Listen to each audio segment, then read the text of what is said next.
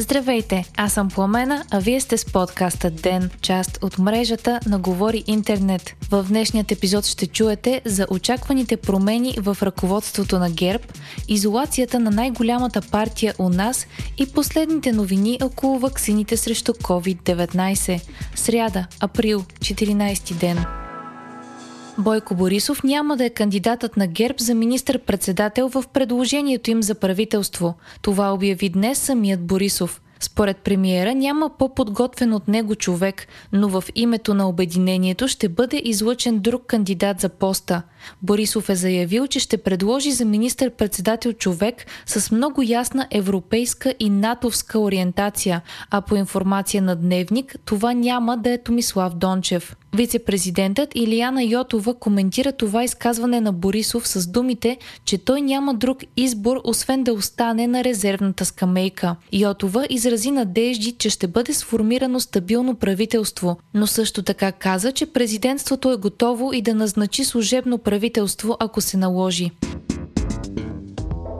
още големи промени в ГЕРБ. Двама от най-успешните им кметове, тези на София и Бургас, губят част от партийните си позиции.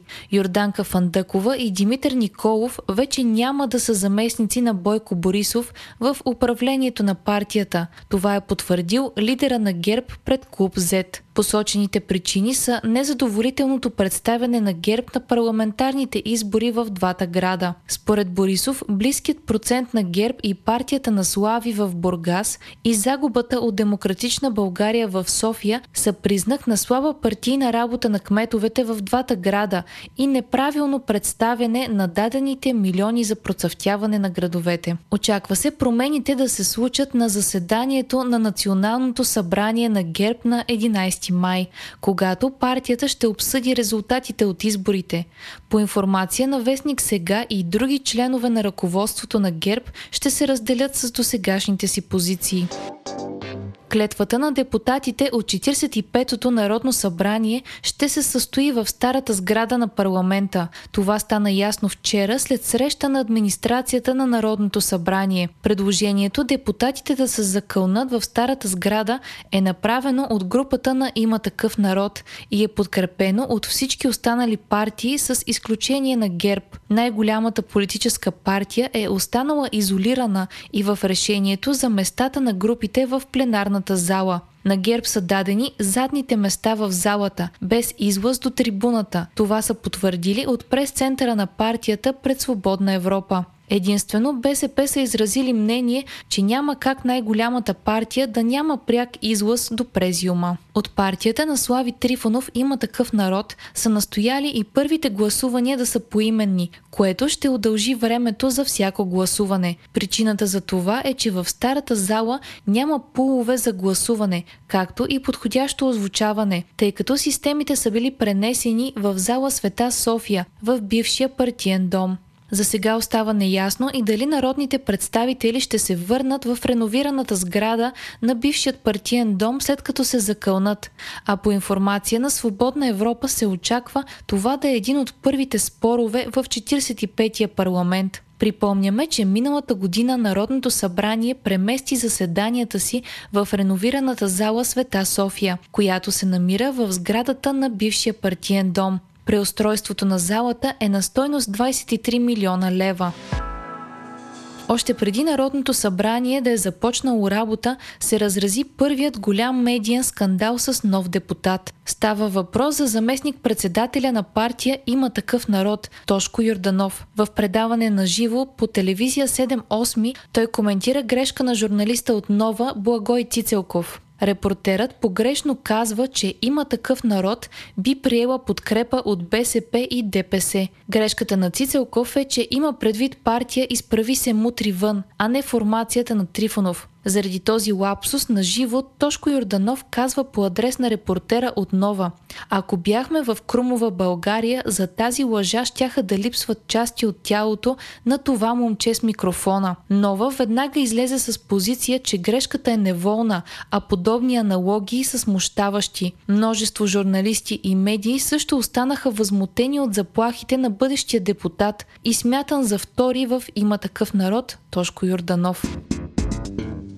Броят на настанените за болнично лечение с COVID у нас продължава да намалява. Близо 9800 са в болница, а от тях 799 са в интензивни отделения. Новите случаи са под 3000, а починалите са 127. Висок е и броят на излекуваните – почти 4000 души. България ще получи достатъчно РНК вакцини, за да бъде изграден колективен имунитет. Това е заявил днес пред БНТ директорът на Националния център за заразни болести Тодор Кантарджиев. Според премиера Бойко Борисов това може да стане още през май месец. Кантарджиев е коментирал и вакцинацията с AstraZeneca. По негови думи, редките тромбози, които са регистрирани, са страничен ефект само при поставяне на първата доза. Също така, според последните изследвания, по-сериозен е рискът за младите жени, които взимат противозачатъчни и се увеличава в дните на овулация.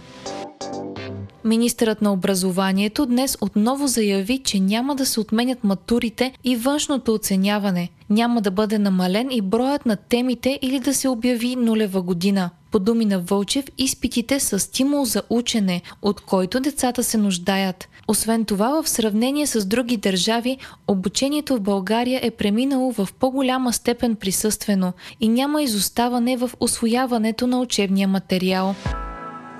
От фармацевтичната компания Johnson Johnson обявиха, че ще забавят доставките на ваксината си в Европейският съюз. Първите доставки бяха планирани за тази седмица, а 14 400 дози трябваше да пристигнат в България този четвъртък. Това се случва след като САЩ временно спряха употребата на препарата заради необичайни случаи на тромбоза. Здравните власти в САЩ, както и Европейската агенция по лекарствата са започнали допълнителни проверки на ваксината. От Джонсън и Джонсън са заявили, че са наясно с редките тромбози и са решили да забавят разпространението на медикамента в Европа, докато няма повече данни. Към ваксината на Джонсън и Джонсън имаше големи очаквания, тъй като от нея е нужна само една доза и е по-лесна за съхранение в сравнение с РНК ваксините на Pfizer и Moderna.